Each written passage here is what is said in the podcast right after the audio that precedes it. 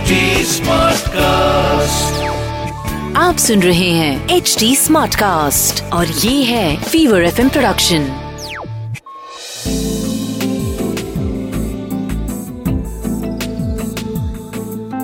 एक अधूरी कहानी। एक अधूरी कहानी कहानी वाला देव के साथ। कहते हैं रूह भी इंसान की तरह ही होती है। या तो अच्छी या तो बुरी। और कहते ये भी हैं कि प्यार मरता नहीं। इंसान तो मरते हैं, लेकिन क्या इंसान के मरने के बाद उसका प्यार भी मर जाता है? उस रात बहुत थका हुआ था मैं। ऑफ़िस में बड़ा काम था। दिसंबर, जनवरी के महीने में ऐसा ही रहता है हमारे यहाँ। लौटने में अमूमन आठ, साढ़े आठ बजता था, लेकिन आज सवा बारह बज रहे थे। अभी पूरे डेढ़ महीने और ऐसे ही रहने वाला था। मयूर विहार की गली गली में हर कुत्ता मुझे शक भरी निगाहों से देख रहा था।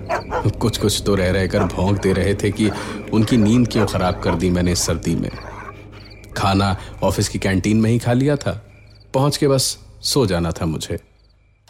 इतनी थकान के बावजूद रजाई की नरम गर्मी के होते हुए भी नींद नहीं आ रही थी। और इसीलिए उलझन होने लग रही थी। आखिरकार अचानक ही जैसे सुकून की एक लहर सी दौड़ गई और मेरी आँख लग गई। मैं बड़ी गहरी नींद में सो गया। नींद में लगा जैसे मेरे सर पे कोई अपनी हथेली बड़े प्यार से फिरा रहा था। सुकून का जैसे एक दरिया सा बह चला। मेरी नींद और गहरी होती गई और अचानक मुझे नींद में याद आया मैं तो अकेला रहता हूँ। मैं झटके से उठ के बैठा। मैं अकेला ही था। शायद सुकून की चाहत इतनी थी कि मुझे नींद में ऐसा लग रहा था। खैर, मैं दोबारा लेटा और अब की बार मुझे नींद भी आ गई और कोई दिक्कत भी नहीं हुई।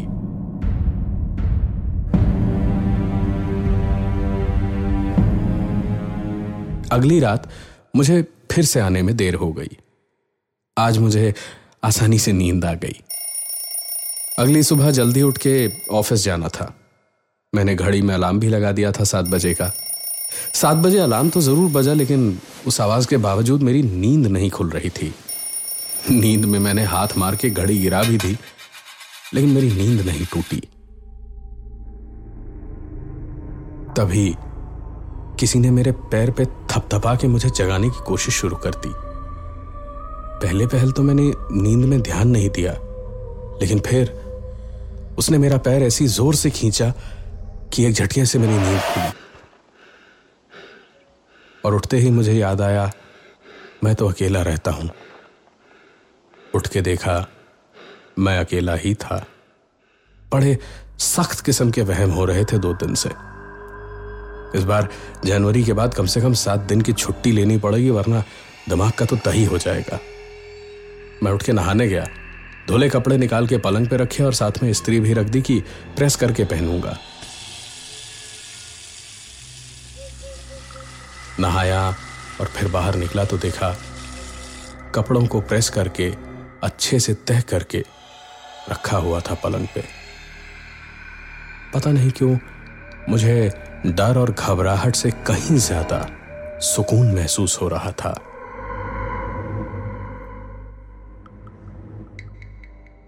उस दिन सवेरे नौ बजे से रात बारह बजे तक मैं ऑफ़िस में ही रहा।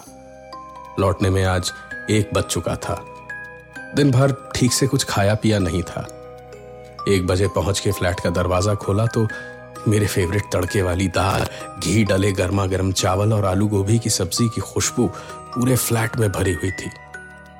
पक्का पड़ोसियों ने ही बनाया होगा। मेरी ऐसी किस्मत कहा? गम ही गम भरा है मेरी किस्मत में तो। रोशनी की शादी हो चुकी थी। मुझे अब मोहब्बत, शादी या दुनियादारी से कोई लेना देना नहीं था। माँ बाबा के लिए जी रहा था और नौकरी कर रहा था क्योंकि उससे उनका खर्चा भी चल जाता था और बहन की पढ़ाई का भी। कपड़े बदल के मैं भूखे पेट ही सोने जा रहा था जब डाइनिंग टेबल के पास से आवाज़ आने लगी, जैसे कोई प्लेट में खाना परोस रहा हो। बाहर जाके देखा तो वही गर्मा गर्म चावल, दाल, आलू गोभी सब परोस के मेरी टेबल पे रखा हुआ था। अब मुझे डर लगा।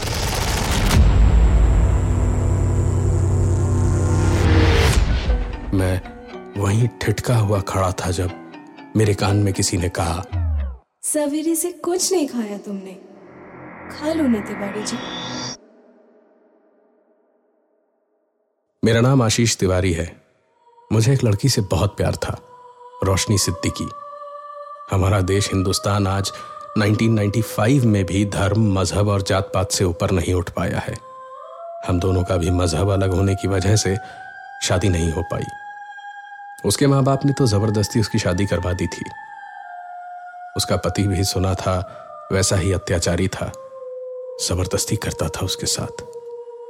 एक बार उसने मुझे छुप के ऑफ़िस में फ़ोन किया था तो मैं वहाँ पहुँच गया था उसे भगा ले जाने। बहुत मारा था उन लोगों ने। दो हफ़्ते पहले यह सुना कि रोशनी माँ बनने वाली थी। चार दिन पहले उसने फ़ोन भी किया था, कह रही थी और सहा नहीं जाता। वो वहाँ से भागकर मेरे साथ और अपने बच्चे के साथ एक नई ज़िंदगी शुरू करना चाहती थी।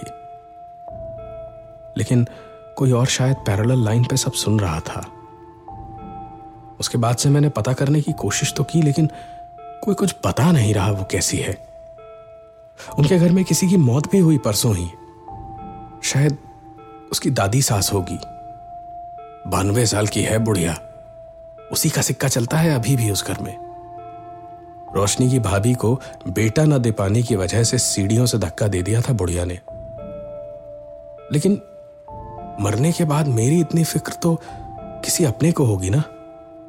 उस बुढ़िया को क्यों होगी? कहीं कहीं रोशनी ही तो नहीं नहीं नहीं, ये नहीं हो सकता। पर पर मुझे इस तरह तिवारी जी कह के तो रोशनी ही चढ़ाती थी ना? नहीं नहीं, ये नहीं हो सकता।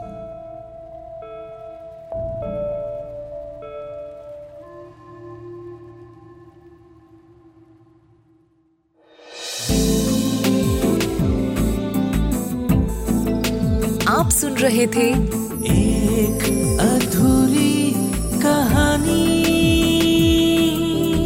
कहानी वाला देव के साथ प्रेजेंटेड बाय फीवर नेटवर्क आप सुन रहे हैं एच डी स्मार्ट कास्ट और ये था Fever FM production H smart cast